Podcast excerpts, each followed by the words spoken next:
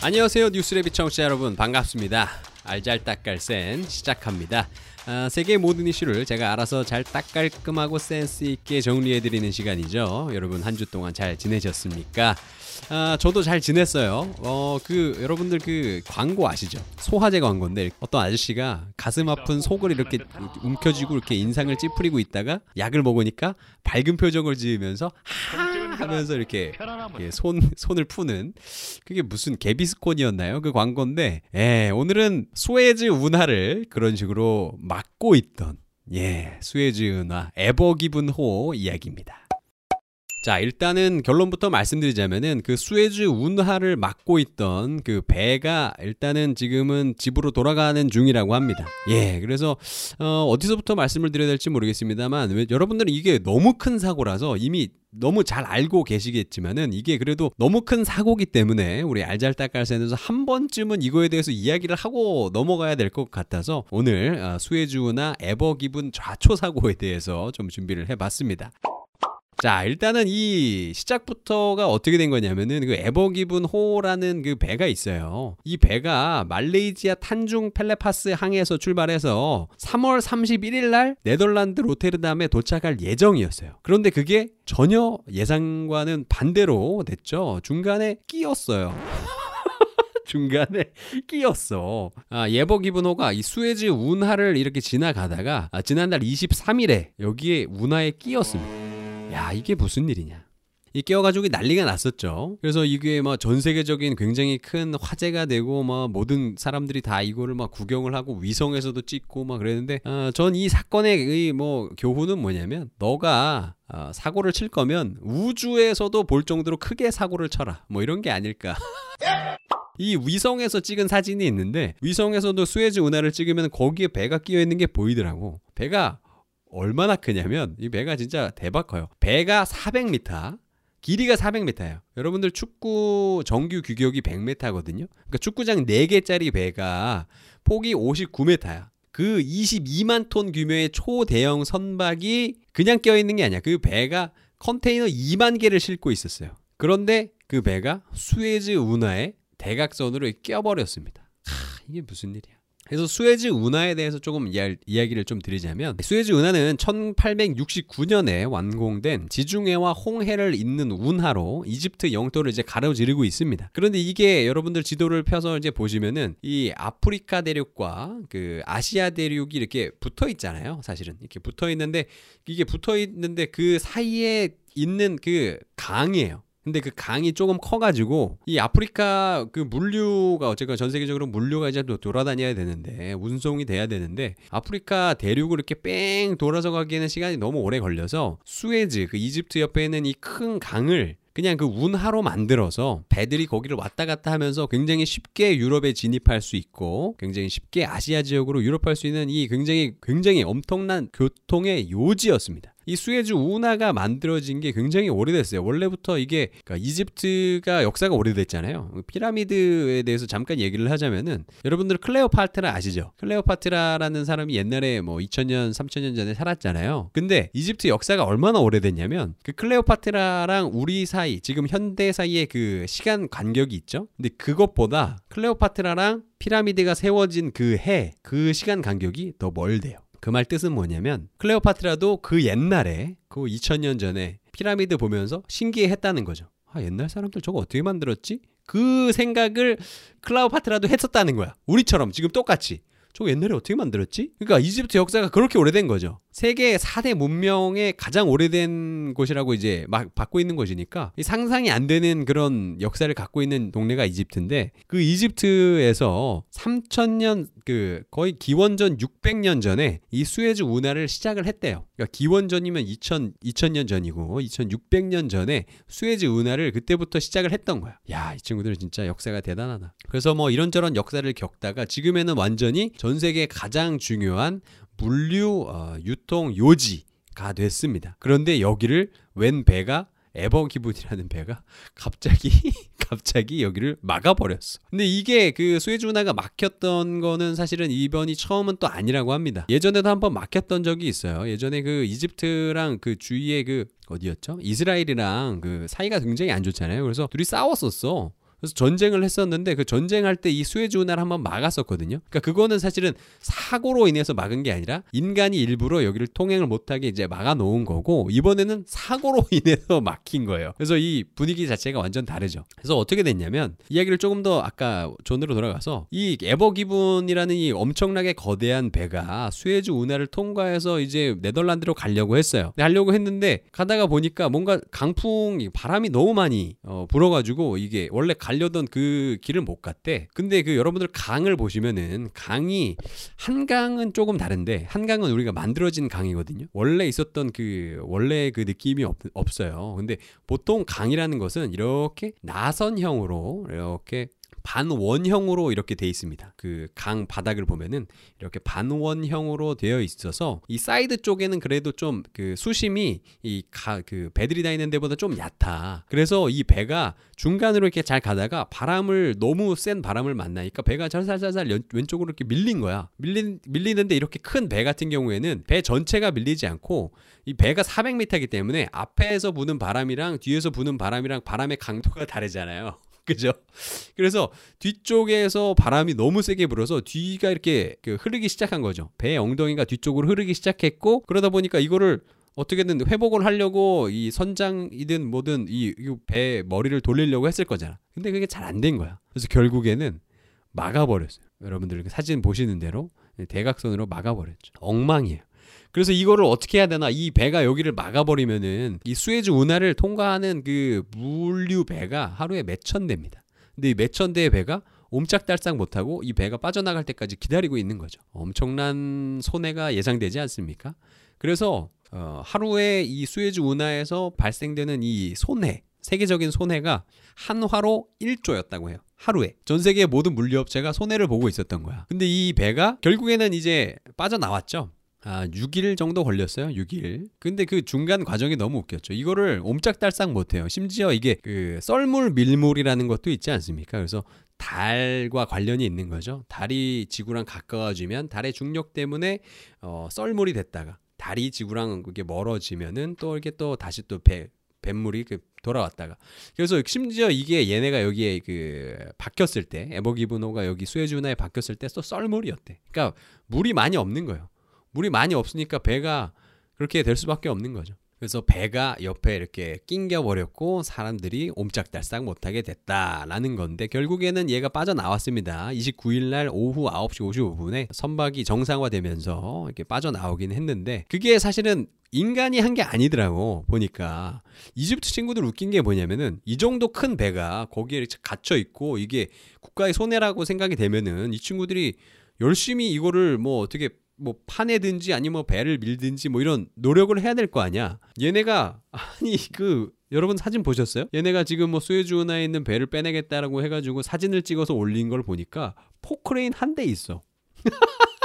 아니 포크레인 한 대가 거기에서 이렇게 깨작깨작 하고 있던데 지금 이 배가 어떤 식으로 여기에 갇히게 된 거냐면은 배 맨 앞과 맨 뒤가 그 땅에 이렇게 박혀버린 거예요. 그래서 얘네가 생각하기에는 포크레인으로 거기에 있는 땅들을 이렇게 조금 파내면은 깨작깨작 파내면 그래도 배가 이렇게 좀 뱃머리를 돌릴 수 있지 않을까라는 생각이었나 봐.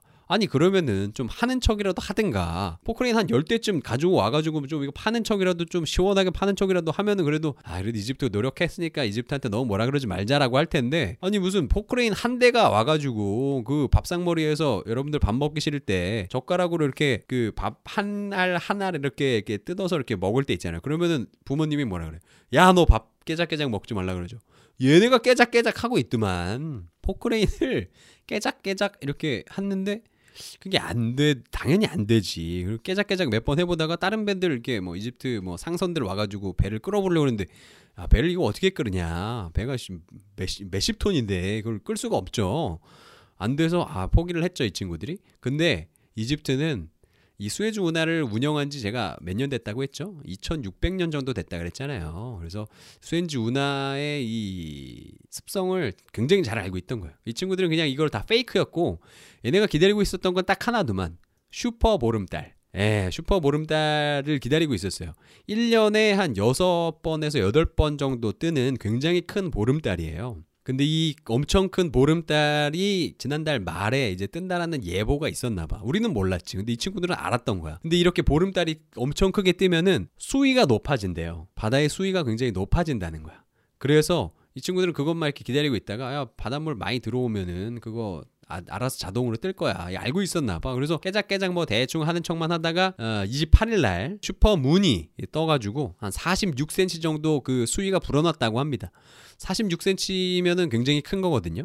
어, 46cm 이렇게 큰 배에 46cm 뭐 뭐 물 들어오는 게 뭐 얼마나 대단한 거냐라고 생각할지는 모르겠습니다만은 46cm면 굉장히 큰 거예요. 왜냐면은 이게 그냥 46cm 그 수위만 올라간 게 아니라 물량이 그만큼 커지면은 물의 흐름도 커지고 그러면 이제 배가 가질 수 있는 힘도 커져서 결국에는 그 물이 많이 들어온 날 예, 그 이집트의 상선들이 가가지고 대충 한번 끌었더니 빠져나오더라 이 말이죠. 결국엔 인간은 이길 수 없었던 일인데 또 우리 어, 문 어, 우리 달이 또 해냈다라고 예, 합니다. 그래서 결국에는 지금 이 초대형 컨테이너성 에버 기분호가 예, 빠져나와서 지금 뭐 어, 다시 지금 뭐 돌아가기 위해서 정비를 하고 있다라는 이런 건데 어, 문제는 이 후폭풍이죠. 후폭풍. 그래서 결국엔 어떻게 됐냐? 그래서 3월 29일 날 상황이 종료가 되긴 했습니다만은 그때 대기 중이던 선박이 367 선박이 있었대요. 367개의 선박이 있었대. 근데 이 친구들이 어떻게 했냐라고 하면 여기에서 그냥 그 계속 손가락만 빨고 있을 수는 없잖아요. 그래서 그 중에 몇몇은 이 예전에 old 클래식한 방법으로 아프리카 대륙을 이렇게 돌아서 유럽으로 가는 아니면은 유럽에서 이렇게 돌아 아프리카 대륙을 돌아서 오는 이런 방법을 택한 배들도 있었다라는 겁니다. 그래서 그 전설의 희망봉으로 다시 갔다. 뭐 이런 기사들도 나오고 있어요. 희망봉이 어디냐면 여러분들 그 남아프리카 그 아프리카 대륙이 있고 가장 밑에 있는 게 이 남아프리카 공화국이잖아요. 거기에 가장 높은 봉우리가 희망봉이에요. 근데 이 희망봉이라는 그 이름 자체가 어떻게 생겼냐면은 정말 말 그대로 Cape of Good Hope거든요. 정말 좋은 희망을 가진 봉우리라는 뜻이에요. 이 이름의 유래가 굉장히 재밌습니다. 아프리카 희망봉이 예전에 그 유럽에서 아프리카를 탐험하는 사람들이 이제 생겼죠. 그래서 예전에 뭐그 그 무인 그러니까 무동력이라 그러죠. 사람이 이렇게 끈다거나 아니면은 뭐 어, 바람을 통해서 이렇게 범선 바람을 통해서 이렇게 아프리카를 이제 횡단을 하려고 하는 아프리카 대륙의 끝을 보려고 하는 어, 그런 그 모험가들이 굉장히 많았어요. 어, 이게 중세 시대 얘기입니다, 여러분들. 중세 시대 얘기예요. 뭐 12세기, 11세기 뭐 그때 얘기인데 그때 사람들이 아프리카 대륙을 굉장히 정복을 하고 싶었는데 여러분들 아시다시피 아프리카 대륙이 너무 크잖아요. 너무너무 커가지고 그 아프리카 대륙을 이 끝까지 가본 사람이 없는 거야. 중간까지 가다가 배들 끌고 가다가 아 진짜 끝이 안 나. 이 계속 왜냐면 왼쪽에다가 유럽에서 출발했다고 생각하면 왼쪽에다가 아프리카 대륙을 끼고 이 해안선을 타고 쭉 계속 내려가다 보면 결국에는 그 대륙이 끝나는 지점이 나오고 끝나는 지점이 나오고 거기에서 좌회전을 한번 하면은 아프리카 대륙을 아프리카 대륙의 끝이 보이지 않을까라는 생각으로 많은 모험가들이 왼쪽에다가 아프리카 대륙을 끼고 이렇게 내려가기 시작한 거죠. 그런데 가다가 가다가 지금 한 달이고 두 달이고 배를 tas는데 끝이 안 나는 거야. 아프리카 대륙 너무 크니까. 그래서 결국에는 이 많은 사람들이 포, 그 포기를 했는데 결국에는 그 희망 봉을까지 갔던 그 모험가가 있어요. 제가 지금 이름을 까먹었습니다만은 그 모험가가 있어요. 그리고 나서 그 모험가도 죽기 직전이었던 것 같아 내 생각엔. 그래서 계속 가다가 이제 마지막으로 저기에 엄청 큰 봉우리 하나가 보이는 거야. 엄청 큰 산이 보이고 그래서 야 저거 진짜 저것만 딱 돌면은 저기에 어 뭔가 좌회전 가능할 것 같은데 야 저기서 한번 야 한번 저기까지만 가보자. 저기가 진짜 우리의 마지막 희망이다. 저 봉우리가 우리의 마지막 희망이고 저기서도 끝이 안 나면 우리는 집으로 어, 돌아가든지 아니면 저기서 죽든지 해야 된다. 그래서 저걸 희망봉이라고 부르자. 그래서 진짜 희망봉이 된 거예요. 제가 지금 이거 만들어내는 이야기 아니고 진짜로 그렇습니다. 역사적 사실이에요. 그런데 그 모험가가 희망봉이라고 부르고 나서 실제로 그 희망봉 끝까지 가봤더니만 좌회전할 수 있는 그, 그, 그 보이대요. 각, 각이 보이더래. 그래서 좌회전했다는 거지. 근데 거기가 실제로 아프리카 대륙의 끝이었습니다. 그래서 이 희망봉이 돼서 아프리카 대륙을 이제 여행을 하고 싶다, 모험을 하고 싶은 사람들은 이 희망봉에 가봐야 된다라는 이야기가 이제 아, 구절로 이제 나오고 있어요.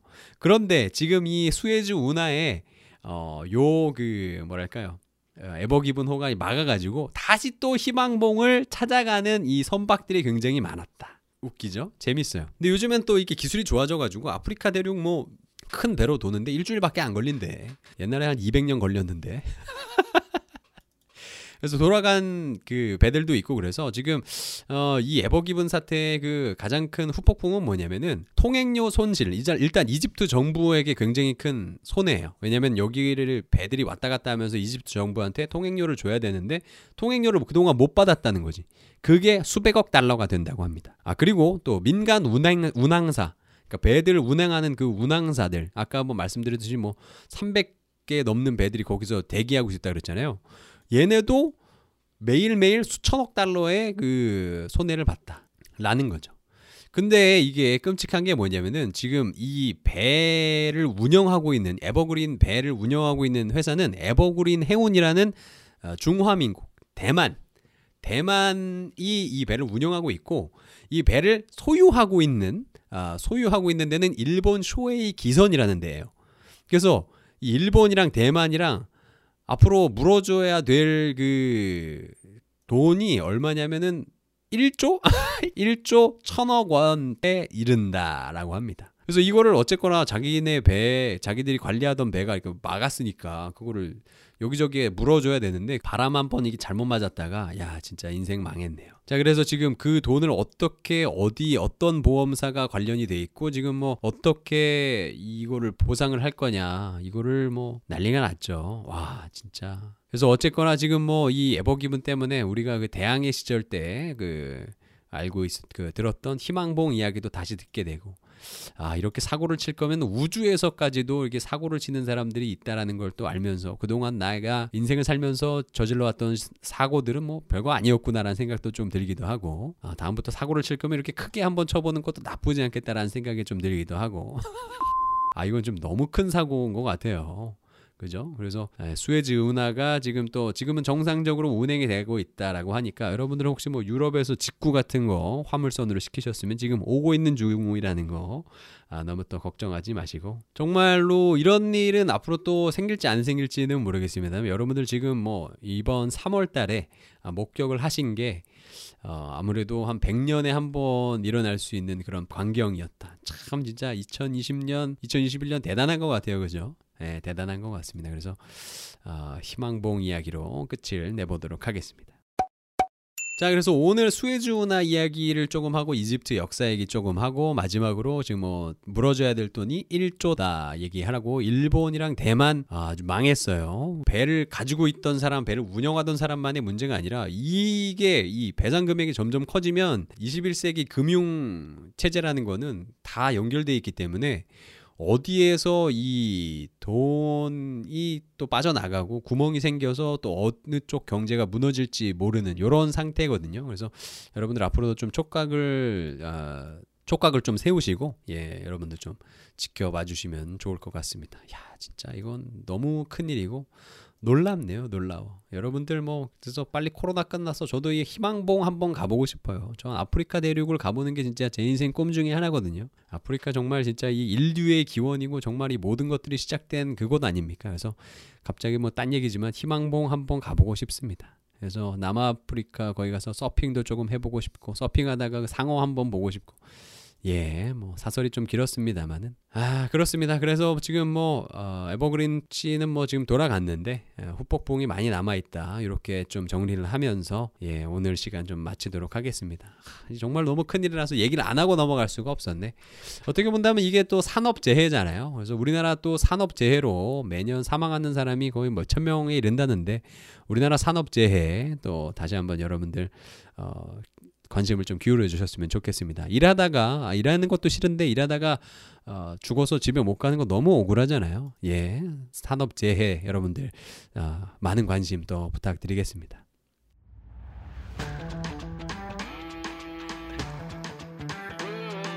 자 이렇게 해서 오늘 아, 알잘딱갈센 이렇게 마무리를 지어봤는데 여러분들 어, 꽃도 이제 살살 피고 있고 여러분 복, 벚꽃놀이 가셨나요? 벚꽃 내가 뭐 놀이를 가겠다 벚꽃 여행을 가겠다 이거 안 됩니다 벚꽃은 뭐 이미 다 졌지만은 여러분들 꽃놀이 좋은데 너무 막 과하게 뭐 컨셉 잡아서 뭐 어, 그러면 안 돼요. 지금 아직도 코로나 여러분들 잊지 않고 있죠. 코로나 아직도 우리 주변에 있고 여러분들 어, 굉장히 소중한 사람들의 목숨을 해칠 수 있는 예, 그런 상태입니다. 여러분들 다시 한번 조심해 주시고요. 여러분들 건강 조심하시고 여러분들 행복하시고 건강하시고 또 활기찬 하루 되셨으면 좋겠습니다.